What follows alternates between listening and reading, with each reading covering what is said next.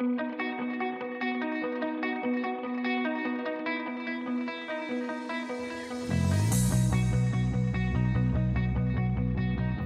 is The Breakfast Wrap with John Moore. Good morning, it's John Moore, and this is the breakfast wrap for Friday, February 17th. The freezing rain warning is over for the GTA, but it's still a little slippy out there. We're expecting periods of light snow coming to an end this morning. The rest of the day, cloudy, a little on the breezy side, and the high, well, it's actually the low because we're going to go down instead of up. We're going down to minus five degrees. Here are the five things you need to know. Number one, police seeking suspects in the shooting of a teenager outside of a high school. Number two, the John Tory era ends at 5 p.m. today. Number three, a judge's inquiry into the Emergencies Act report comes out today. Number four, a police officer's gun is stolen from his car at a mall. And number five, Southern Ontario wakes up to slippery conditions. The Breakfast Wrap with John Moore. 507 on a Friday morning. It's a sweet, sweet Friday. Thank you. That was preemptive. Thank you very much, Nick Marano. But uh, yes, I would agree. It's it's also a slippery, slippery Friday. Uh, before we get into what will be a somewhat portentous uh, day in the news, everything from John Tory walking away from Toronto City Hall to the judge's report coming out early. Not sure what that's about. It's the judge's inquiry into the declaration of the Emergencies Act on the 14th of February last year. And originally it was supposed to be coming out on Monday. And I guess somebody said, oh, wait a sec, that's a holiday. We don't want to pay overtime.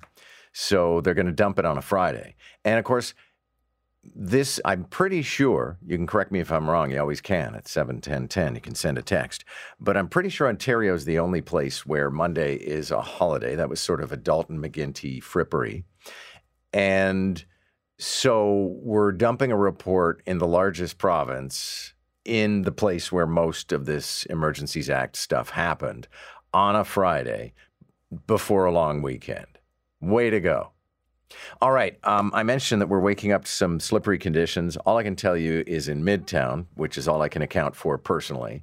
Uh, nearly broke my butt on the front porch, but you know, once I got into the car, I only had to turn on the windshield wipers to clear the ice off of it. However, that's at Midtown. I mean, I get it. We got microclimates such that Eglinton's probably worse than St. Clair. So I thought we'd bring Lisa Morales in for a bit of a spot check on what's going on all over southern Ontario and the conditions of the roads before a lot of people hit the roads. Lisa, good morning. Good morning to you, John.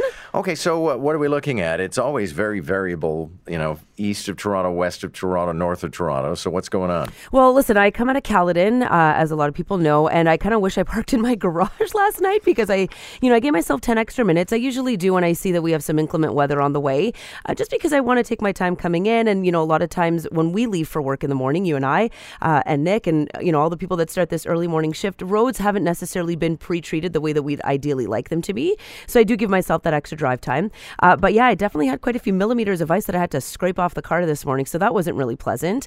And that's what I'm hearing is sort of parts of Vaughan, Brampton, Caledon, as far up as Bradford, Barrie, uh, that kind of thing is where we're dealing with more of the icy conditions. And then sort of south of the 401, because of where the temperature was sitting, it was more so rain. It could definitely still be the potential for uh, a freezing situation because you know we are kind of hovering around the freezing mark but then those conditions are supposed to change i'm no meteorologist i'm not going to you know jump on bill coulter's boat but yeah things are going to be a little bit dicey this morning Okay. Well, I know you'll be keeping an eye on it, and we'll have uh, updates every 15 minutes, but a good start to the day to give people a bit of a fix. Thank you. Thank you. Lisa Morales at the all-day traffic desk, and as mentioned, I mean, she'll be back at 5.15. If you want to flag something to Lisa, you know, because like I said, I, it, it is so variable. You know, somebody will arrive at the office today and say it was the most hellish, slippery, perilous drive they ever had. And other people will go, well, it wasn't a big deal for me. So if it is a particular problem where you are, if you got black ice or it takes you a half hour to get the ice off the car, then you can always send us a text at 71010. I was mentioning today is going to be a big news day. And I don't know that there's much more to say about John Tory, except it just becomes all the more final today. He submitted his resignation. We talked about it at length yesterday morning. I know there are a lot of people very unhappy about it. I've talked with Toronto City councillors who wanted him to stay. I've actually been going back and forth with some of his staffers, and I'm happy to see that at least during the interim period, with Jennifer McKelvie, who will become the mayor at five o'clock this afternoon, um, John Tory's staff mostly, it would seem, is staying in place. And that makes sense. I mean, she says that she wants to have a degree of continuity. And she's also announced, I think this is actually beyond significant, that she's not going to run.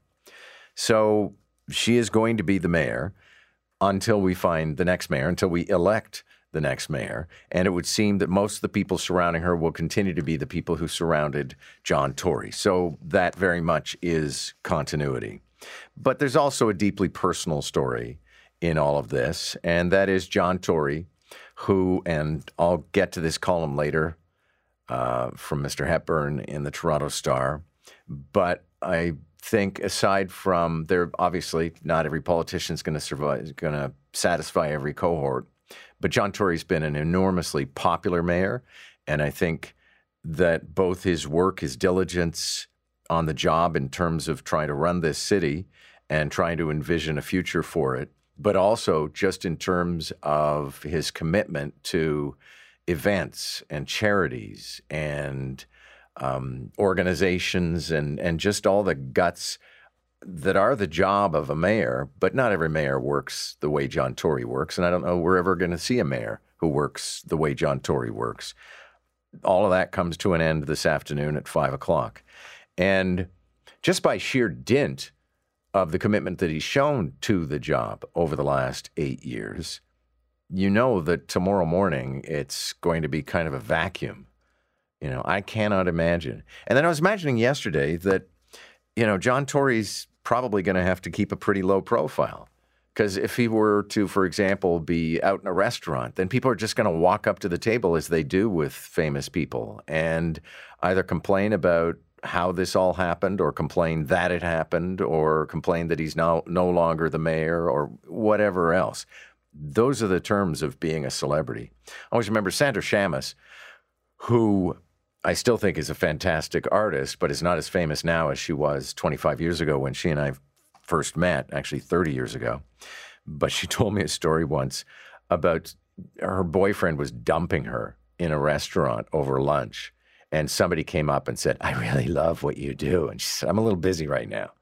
Um, but that's the life of somebody who lives in the crucible of the public eye.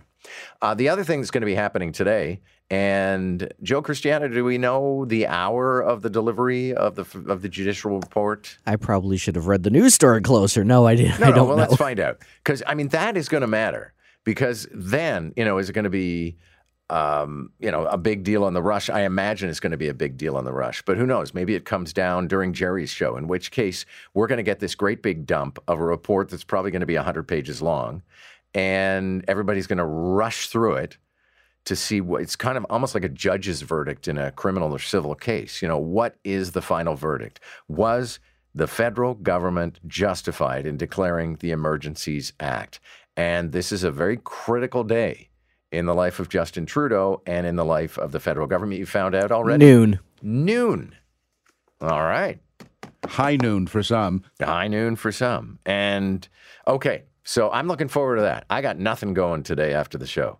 So uh, I will process that report definitely. Then again, I'm not here on Monday, so it doesn't really matter. I mean, by Tuesday, it's going to be yesterday's news, and that's exactly what Justin Trudeau wants, isn't it?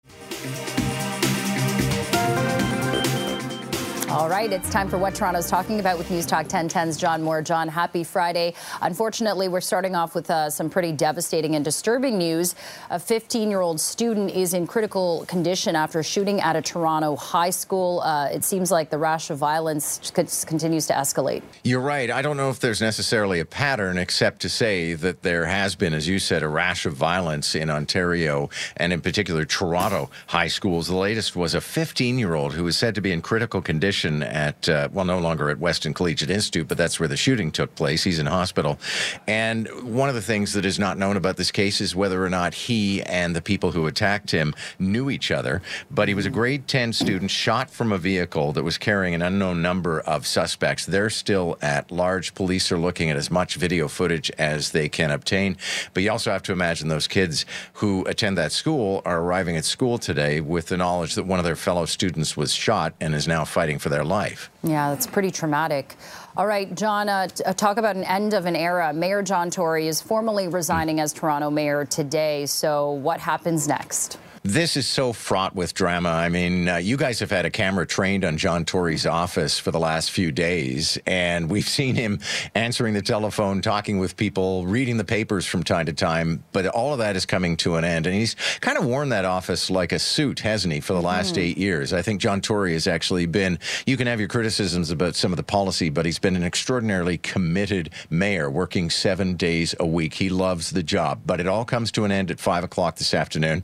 Uh, Uh, we have Jennifer McKelvie. We don't know exactly what happens, whether or not she has to be officially sworn in, but she does become the acting mayor at 5 o'clock this afternoon. And I think, interestingly, over the last 24 hours, one of the things we learned is she will not be running for mayor. So this is going to be a hmm. short term. However, uh, one of the things we're going to be talking about on our show today is the mayor's office can't be declared vacant until the 29th of March. So we can't even start the process of a by election hmm. until the end of the next month, which I think is a little uh, tedious to say the least. Yeah, so technically, he's kind of still mayor until the 29th because the office isn't vacant until then. Is that correct? Mm-hmm. Yeah. Okay. Well, no, he's gone. I He- mean, he he, has gone. renounced the office, but um, we can't. Yeah, we can't begin the replacement process until and that. I think this is kind of pressing the pause button on running our city, and I think we need to get on with this. Absolutely. All right. Uh, speaking of getting on with things, the Freedom Convoy protest, we're still hearing about it uh, a year later. The Emergencies Act Commission report, though, is being delivered. It is out February 20th on whether or not it should have been invoked to clear that Freedom Convoy. Well, here's the thing, though. It was supposed to come out on the 20th, and I don't know, maybe they had an emergency meeting and said, wait a second, 20th, Monday, uh, Ontario holiday. So they're going to release it today at noon. So we're going to have plenty to talk about on CP24 and News Talk 1010 all through the afternoon today. And the ultimate question is was the government justified in invoking the Emergencies Act? I don't think anybody can make any fearless predictions about this. Um, and there's not serious jeopardy for the federal government and Justin Trudeau, but if the judge does find that it was unwarranted, then that's going to be something they're going to have to fight. Okay. And uh, turning to this now, John, uh, the OPP have released new images of three suspects linked to the kidnapping of Ontario woman Elnaz Hajtamiri. She was taken from her home in Wasaga Beach after another incident in a parking lot. Uh, but we're seeing some new images of suspects now. I'm wondering where these images came from. I mean, most certainly they could not have been available in the early days because when you have a missing person, it's, you know, like 48 hours are the most critical. And here we are um, a year and a month later after she was abducted. But yes, there are photographs of two men and a woman. And I think there's enough detail in spite of masking and bad angles here that if somebody knows who these people are, they'll be able to identify them. So maybe we'll be a little bit closer to this mystery. Yeah, they've even upped uh, the reward money recently. So hopefully there's uh, some justice here, a closure eventually. And uh, finally, we'll finish off with beer, John, because it's Friday. Uh, the two comical characters, Bob and Doug McKenzie, are back, but this time they're in a new campaign fighting for uh, Canadian beer drinkers being hosed. They want to oppose that federal beer tax increase. Uh, was open the beer, eh? And like, These ads have been running on News Talk 1010. I heard them over the last couple of days. Um, there's a bit of an amateur aspect because one of the guys is on the phone, and I listened to it really closely, and I thought, really? Is that the original actors from SCTV? Is that Bob and Doug McKenzie? And yes, indeed it Wow. is. And this is for uh, Canadian Beer Lobby. Effectively, on the 1st of April, a new beer tax is going to kick in at 6.3%. So they're lobbying against that. Pretty good get, actually, and, and pretty on brand, I guess, for beer producers because, you know, Bob and Doug McKenzie are kind of what Canada's all about. Exactly, very Canadiana. All right, John, uh, cheers to you. Happy Friday. Have a good weekend. We'll talk with you next week.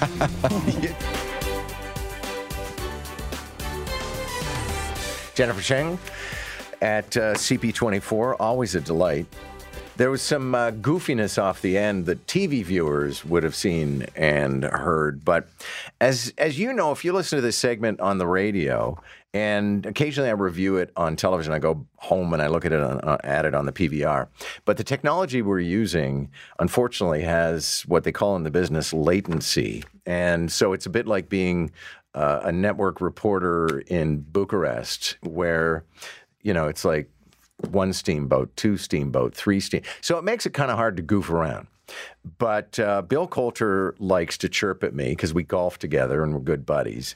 And he wanted me to do the the famous opening for Bob and Doug McKenzie, which ultimately I decided to do. But like I said, the chemistry is not as easy in this segment because there is that delay. So it's kind of hard to go back and forth. Kind of like those transatlantic calls you used to have with relatives back in the day where one of you would start talking and then the other person would start talking and then you'd say you go and then you go. It's kind of like when you bump into somebody on the street and everybody's like okay i'll go let no you'll go oh, I, And the clock keeps ticking, and it's like seventy-two dollars just for you to say, "No, you go."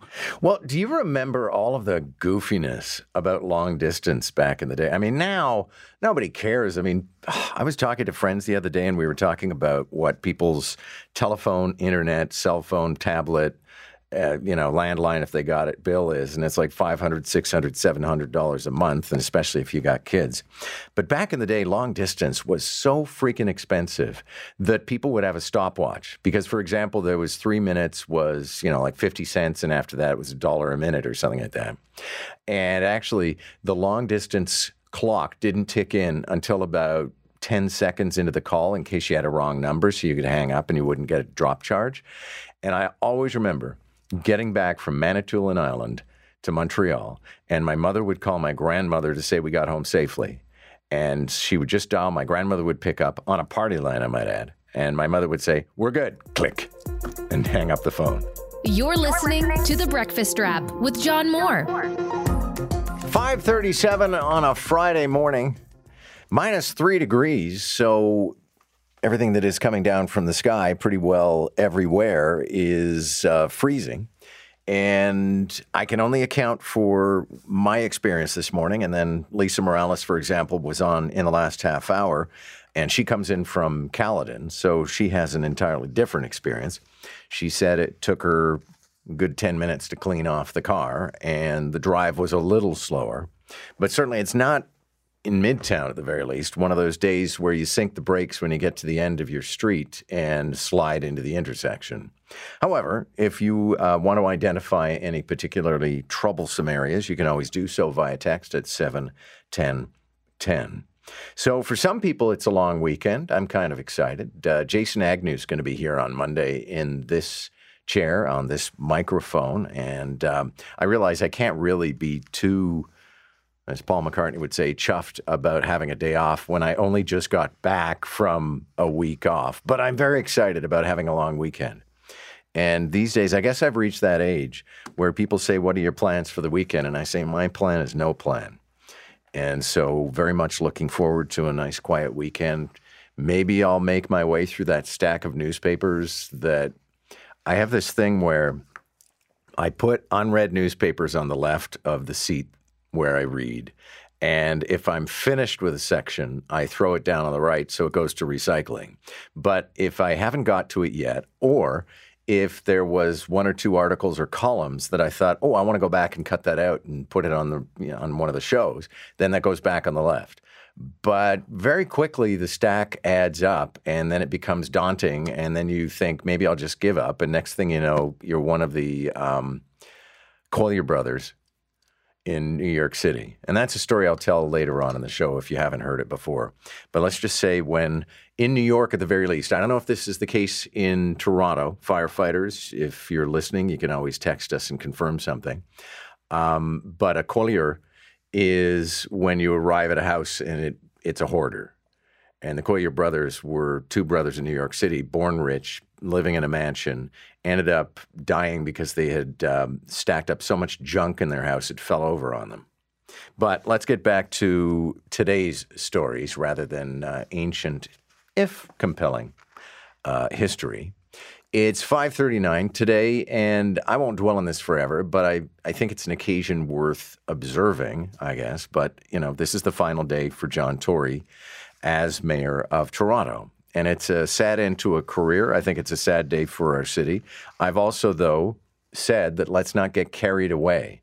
We are not being abandoned in some kind of Lord of the Rings chaos with the departure of John Tory. I'm sure that the acting mayor, Jennifer McKelvie, ably supported by a very talented civil service and most of John Tory's staff, will do fine.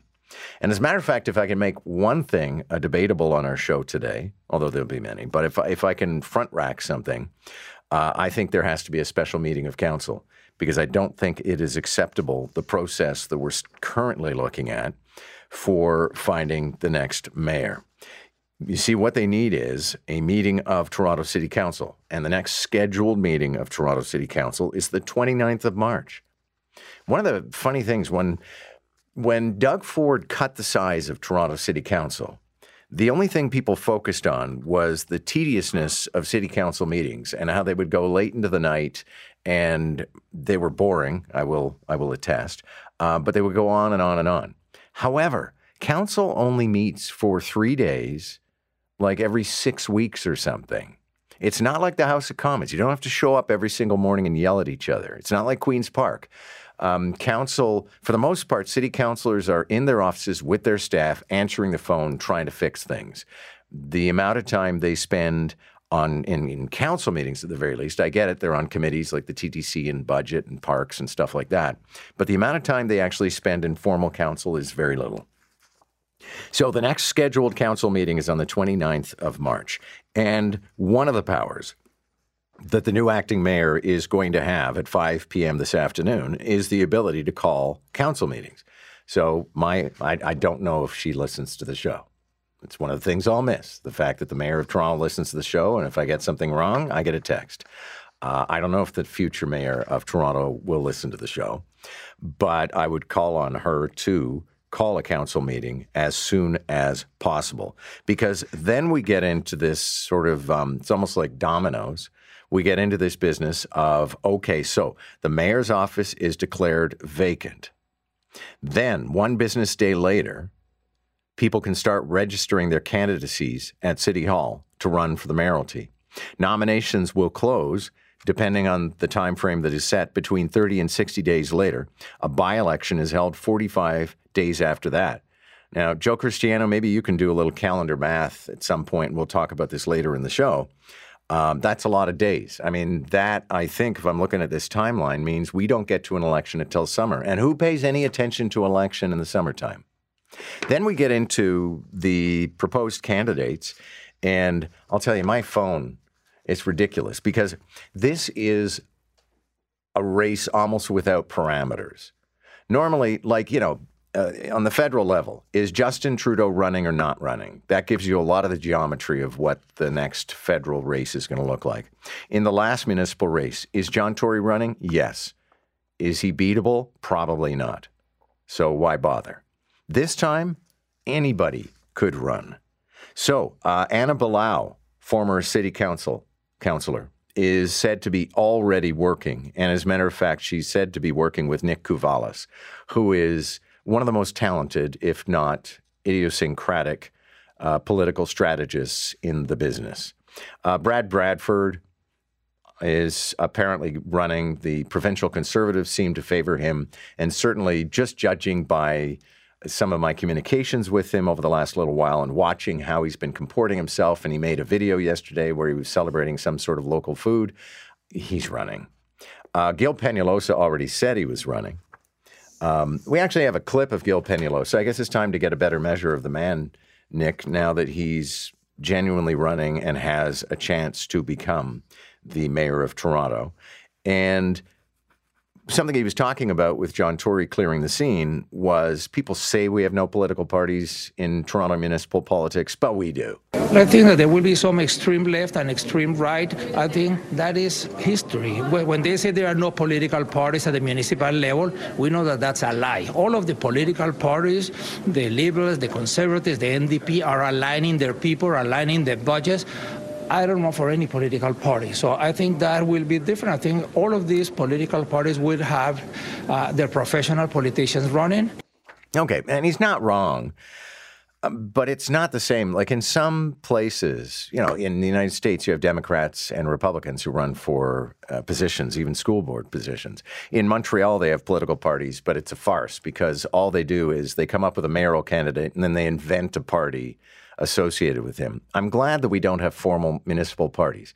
But he's also not wrong about the fact that, for example, Shelley Carroll ran for the provincial Liberals. Uh, we know uh, there's a group of city councilors who are very, very much the NDP. And then you get other people, you know, the provincial conservatives saying they want Brad Bradford to be the mayor of Toronto.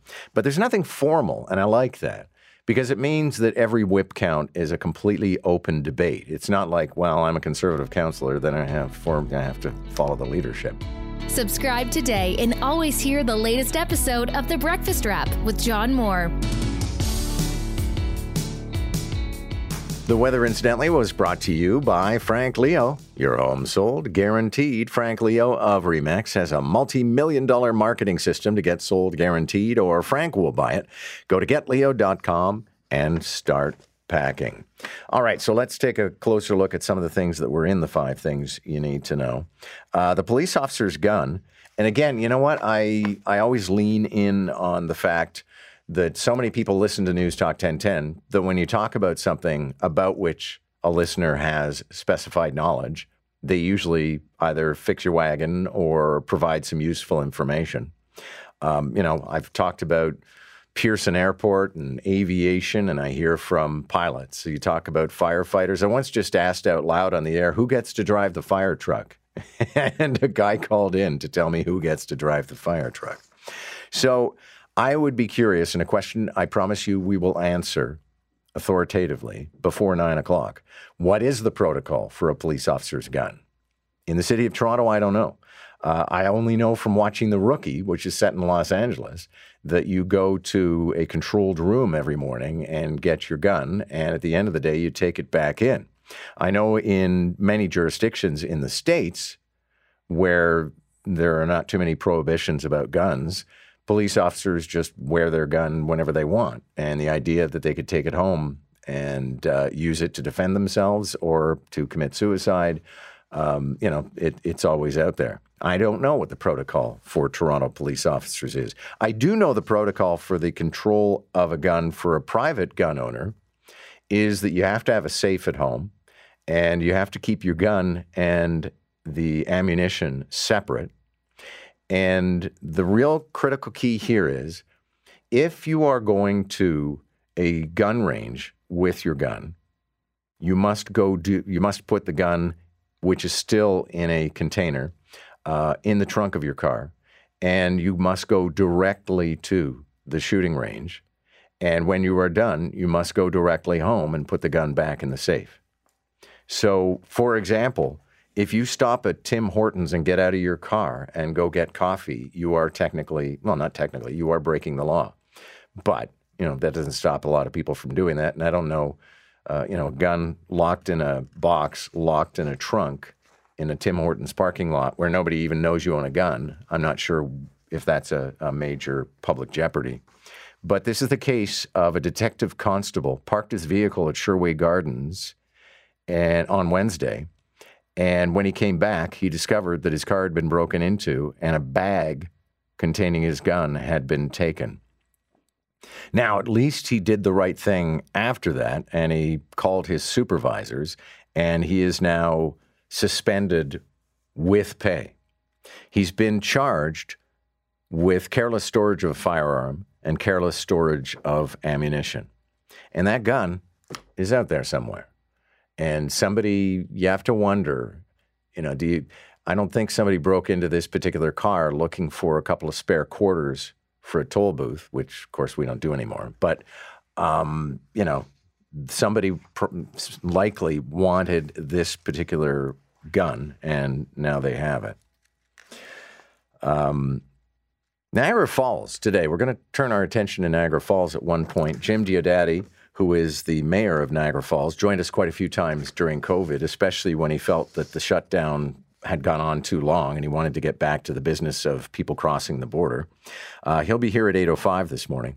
Now, the reason we originally asked him to appear on the show, and we're still going to talk about this in great detail, is there's a story today about migrants who have been transferred after having crossed into Canada in Quebec at Roxham Road, the notorious Roxham Road. Uh, they're being spread out through hotel rooms in various Canadian cities. But uh, Jim Diodati says they've had enough in Niagara Falls. They've got too many. He's, you know, they're being very charitable. Um, a little known aspect of newcomers, refugees, and others who come to Canada, particularly things like the Syrian refugees, Ukrainian refugees, is there are intensely organized people, often through faith based charities, who welcome these people, find them homes, uh, get their kids into schools, um, give them company. Uh, there is that apparatus. There is that kind of stuff going on in Niagara Falls. But Jim Diodati is saying, whoa, uh, too many people. We got to get back to tourism in the month of May, and you guys are filling up our hotel rooms.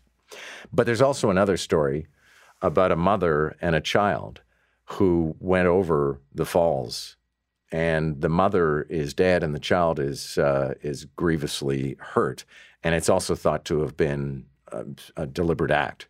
I don't think Jim Diodati can provide a ton of information, and certainly, you know, there's I don't know what a mayor can say about something so horrible like that. But when something like that happens in your community, um, people want to know from the mayor, um, you know, what's been going on. Uh, we got a million things going on this morning that I, you know, have only be, it's just begun to scratch the surface of, and about which I'm sure our morning pundit is going to have plenty to say. Deb Hutton on patrol this morning on the morning brief at six twenty. So let's take a short break and then set up our next hour of the show. That's the breakfast wrap. Thanks a lot for listening. My name is John Moore. I hope we'll talk again soon. You've been listening to The Breakfast Wrap with John Moore. Don't forget to subscribe and get the latest episode from wherever you get your podcasts. And listen weekday mornings from 5 to 9 on News Talk 1010.